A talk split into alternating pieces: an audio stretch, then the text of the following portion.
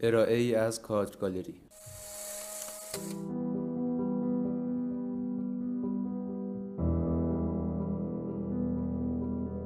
پادکست شماره دوازده.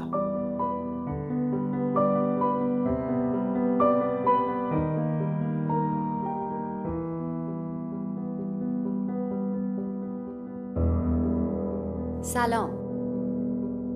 عنوان یک عکاس حتما نام رزومه و سیوی به گوشتان خورده و با کاربردهایش کم و بیش آشنا هستید. هر کدام از ما برای ورود به موقعیت های تحصیلی و یا کاری جدید نیازمند ارائه رزومه و یا سیوی خود هستیم. پس می توان گفت مهمترین کارکرد هر دوی اینها ارائه اطلاعاتی از فرد به مؤسسه، دانشگاه و یا کارفرماست. هدف ما در این اپیزود این است که ضمن معرفی دقیق رزومه و سیوی به تفاوت‌ها و سوالات رایج در رابطه با آنها بپردازیم. علاوه بر این درباره پورتفولیو و کاربردهای آن برای عکاسان نیز صحبت خواهیم کرد. پیش از آغاز بحث اگر جزو گروهی هستید که رزومه و سیوی را در دو واژه مترادف می‌دانند چندان هم اشتباه نمی کنید. در اصل معنای این دو بستگی به این دارد که در کجای دنیا زندگی و کار می کنید. به عنوان مثال در ایران و بیشتر نقاط آسیایی خیلی اوقات این دو کلمه را به جای هم استفاده می کنند و مفهومشان چندان قابل تفکیک نیست اما در آمریکا و کانادا تعاریفشان کاملا مجزاست اگر برای موفقیت تحصیلی کاری و یا فعالیت های هنری نیاز به تعریف دقیق رزومه و سیوی دارید ما را در این پادکست همراهی کنید تا به جواب سوالهایتان برسید.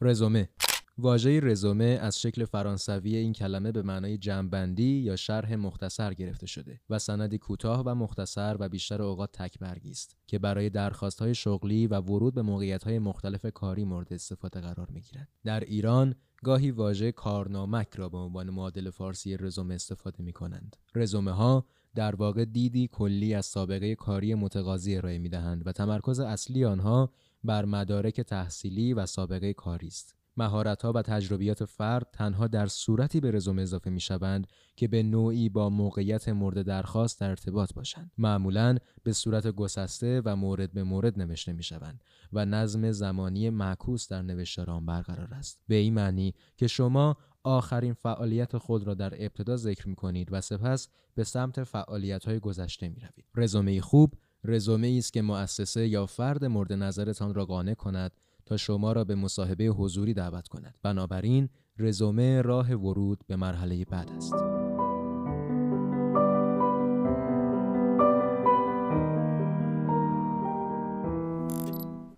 CV کلمه CV شکل مختصر شده عبارت کوریکولوم وایتی به معنی دوره و یا سیر زندگی است. CV هنرمندان لیستی از کارهایی است که یک هنرمند در دنیای حرفه‌ای انجام داده است. با توجه به اینکه وی ها اسناد نسبتا مفصل و جامعی هستند که می توانند شامل بخش های زیادی شوند این بخش ها علاوه بر اطلاعات شخصی و تحصیلی می تواند شامل فهرستی از مشاغل قبلی، ها، مقالات، نوشته های منتشر شده، جوایز و افتخارات، کمک های مالی، دوره های اقامت هنری و تحقیقاتی، شرکت در همایش ها، تجربه تدریس، فعالیت های غیر دانشگاهی، زبان ها، مهارت ها و سابقه عضویت عکاس در انجمن ها و گروه ها هم باشد. وی هم مانند رزومه بیشتر اوقات به صورت مورد به مورد نوشته می شود. حالا که با تعاریف این دو واژه آشنا شدیم و می‌خواهیم از تفاوت‌های رزومه و سیوی بگوییم اما بعد نیست اشاره هم به کلمه بیوگرافی یا زندگی نامه داشته باشیم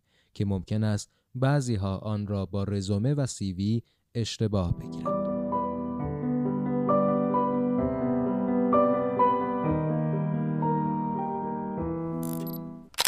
بیوگرافی یا زندگی نامه بیوگرافی یا زندگی نامه که به اختصار به آن بایو گفته می شود نوشته کوتاه است که هنرمند در قالبی روایی و پیوسته به بیان خود می پردازد. بیوگرافی ها معمولا از زبان سوم شخص نوشته می شوند و شامل اطلاعاتی درباره هنرمند، شیوه آغاز به کار او، تجربیات هنری، دستاوردهای مهم، تحصیلات و هر چیز دیگری هستند که می تواند در درک بهتر هنرمند کمک کننده باشد. به عنوان مثال اشخاص و رویدادهایی که به نوعی در زندگی هنرمند تاثیرگذار بودند می توانند در بیوگرافی ذکر شوند. یک بیوگرافی خوب به مخاطب کمک می کند تا با هنرمند و آثار هنری او ارتباط راحت تری برقرار کند. برای همین بیوگرافی ها بخشی جدا نشدنی از سایت شخصی عکاسان هستند. در ضمن بیوگرافی ها معمولا نظم زمانی درستی دارند.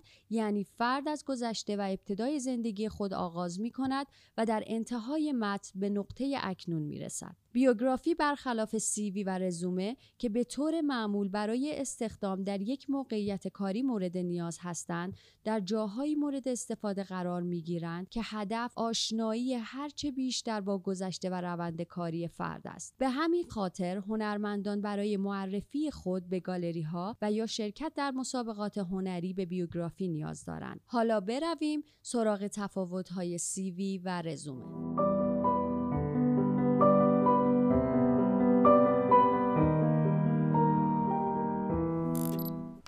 تفاوت رزومه و سیوی مهمترین های رزومه و سیوی در طول نوشتار و اهداف این اسناد نهفته شده است. اولین موضوع طول نوشتار و پرداختن به جزئیات است. رزومه ها به طور معمول تک صفحه یا نهایتا دو صفحه‌ای هستند.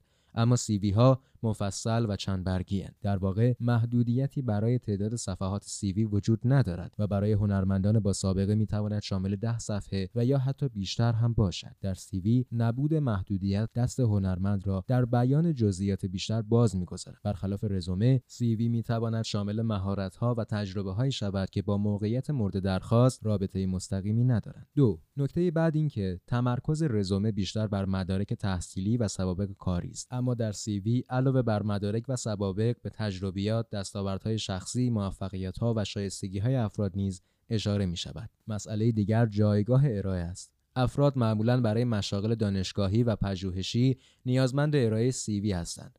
در صورتی که رزومه ها عمومی ترند و می توانند برای هر درخواستی در موقعیت های مختلف مورد استفاده قرار بگیرند. حالا برویم سراغ نگاه یک عکاس به رزومه و سیوی و به رایشترین سوالاتی که ممکن است برایش پیش بیاید جواب دهیم.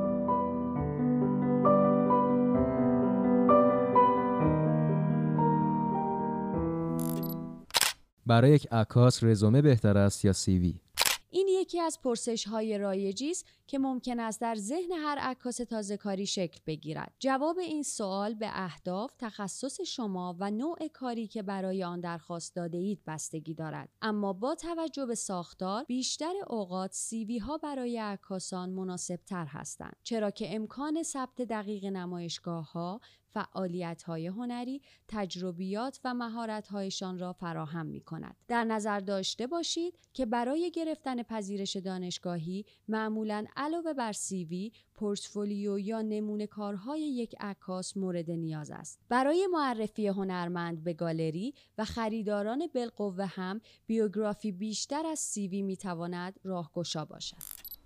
CV ها با توجه به تخصص و شرایط فرد می توانند شامل بخش مختلفی باشند اما ساختار کلی CV برای عکاسان تفاوت چندانی با سایر هنرمندان ندارد. CV هنرمندان شامل بخش های اصلی اطلاعات شخصی، تحصیلات و لیست نمایشگاه ها می شود. البته صحبت در مورد ساختار به این معنی نیست که شما تحت هر شرایطی به آن پایبند بمانید. اگر فکر می کنید دستاوردهایی دارید که بخش و دسته برای آن در نظر گرفته نشده است، می توانید بخش جدیدی به آن اضافه کنید.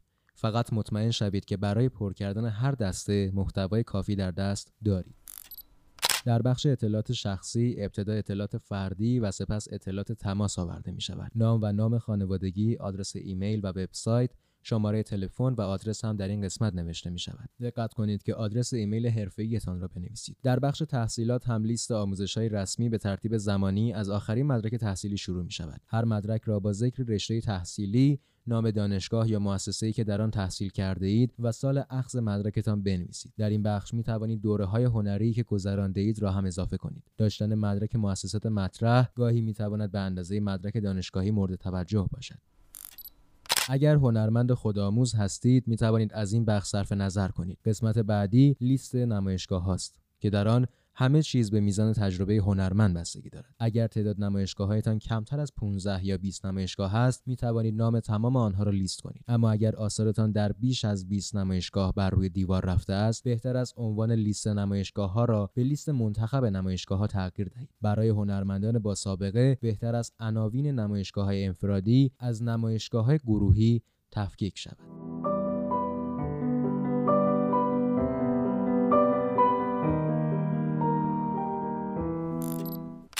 معمولا عکاسان یک بار رزومه و سیوی خودشان را به طور دقیق تنظیم می کنند و بعد از آن با پیشرفت کارشان آن را ویرایش می کنند. هر مهارت و تجربه تازه‌ای می‌تواند بلافاصله به سیوی یک عکاس اضافه شود. پس سیوی ها مرتب به روز رسانی می شوند. اما اضافه شدن یک مورد جدید به رزومه تنها در شرایطی صورت می گیرد که تجربه تازه به درخواست کاری و یا تحصیلی عکاس مرتبط باشد. بنابراین بهتر است رزومه خود را با توجه به اهداف جایی که می خواهید رزومه برای آن ارسال شود ویرایش کنید. با توجه به آنچه گفتیم رزومه و سیوی کارکردهای مهم و تعیین کننده ای دارند. اما برای آشنا شدن با آثار یک هنرمند و فضای ذهنیش کافی نیستند. بنابراین برای شناخت بیشتر هنرمندان سند دیگری با نام پورتفولیو مطرح است.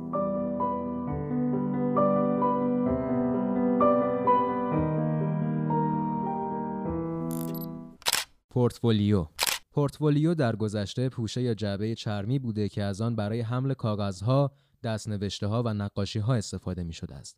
در عالم هنر به مجموعه انتخابی از آثار هنرمند که در قالب کتابچه و یک کاتالوگ تهیه می شود و نشانگر سبک کاری هنرمند، مهارت‌های فنی و تکنیکی او و تجربیاتش هستند را پورتفولیو می‌گویند که معمولا در موقعیت‌های مختلف تحصیلی و کاری ارائه می‌شوند و هدفشان آشنا کردن افراد با نگاه و آثار هنرمند است. در پورتفولیوها برخلاف رزومه و سیوی تنها به نوشتار اکتفا نمی شود و می توان محتواهای گوناگون را در آن جای داد. به عنوان مثال پورتفولیو یک عکاس می تواند علاوه بر عکس شامل موضوعات الهام بخش، نوشته ها و هر چیز دیگری باشد. از آنجا که پورتفولیو ساختار دقیق و از پیش تعیین شده ای ندارد، دست هنرمند را برای چگونگی ارائه باز می‌گذارد. که همین مسئله می تواند کار را دشوار کند. بعد نیست عکاسان تازه کار قبل از تهیه پورتفولیو نگاهی به پورتفولیوهای سایر عکاسان داشته باشند. اما چند نکته مهم درباره ساخت پورتفولیو وجود دارد که در مورد آن صحبت می کنیم. اول اینکه پورتفولیو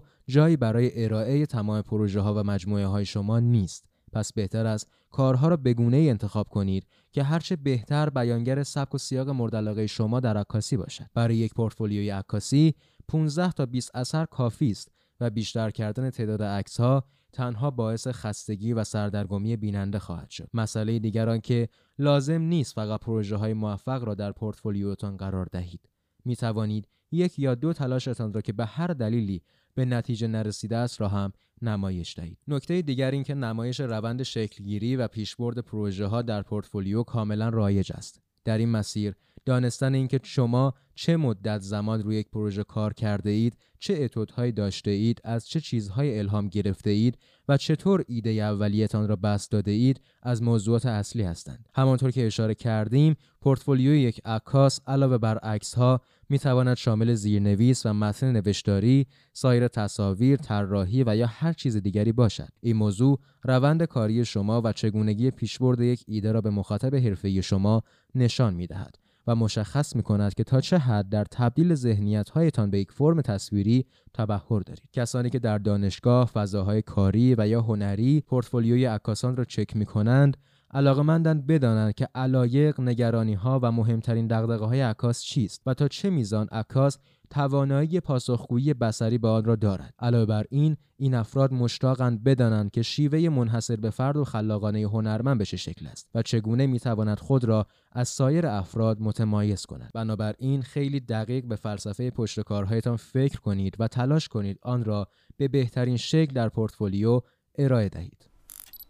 در کنار این موضوعات از کیفیت فنی آثار هم غافل نشوید عکس هایی با مشکلات فنی این پیام را به مخاطب می دهند که شما به ابزار خود مسلط نیستید. علاوه بر کیفیت های فنی، انتخاب، ترکیب بندی و جایگذاری سایر محتواها هم های اهمیت است. و نشان دهنده سطح سواد بصری شماست. بنابراین نقطه شروع، ترتیب و توالی کارها و پایانبندی هم مهم است. اگر پورتفولیوی خود را برای ارائه در یک فضای آکادمیک آماده می کنید، مهم است که مشخص کنید تا چه اندازه علاقمند به تحقیق هستید. انتخاب چگونگی این قضیه بر عهده شماست. می توانید بخشی از پژوهش هایی را که برای پروژه های کاریتان انجام داده اید به عنوان نمونه در پورتفولیو وارد کنید. پورتفولیو را می توان هم به شکل فیزیکی و هم به شکل دیجیتالی ارائه داد.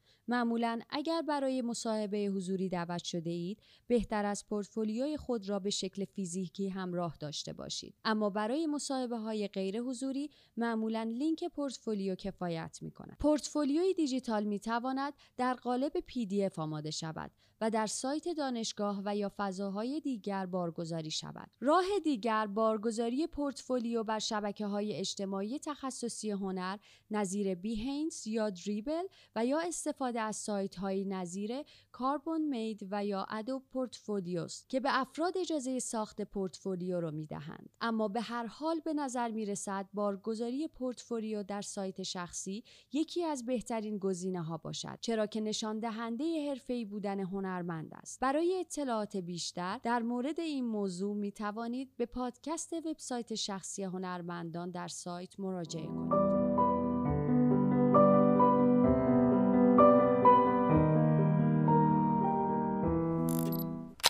و پایان در نهایت امیدواریم شنیدن مطالب این پادکست شما را با تعاریف و تفاوت‌های رزومه، سیوی و پورتفولیو آشناتر کرده باشد و کار را برای نوشتن و آماده سازی آنها ساده تر کند. خوشحال می شویم اگر نظر و یا تجربه در این زمینه دارید آن را با ما به اشتراک بگذارید.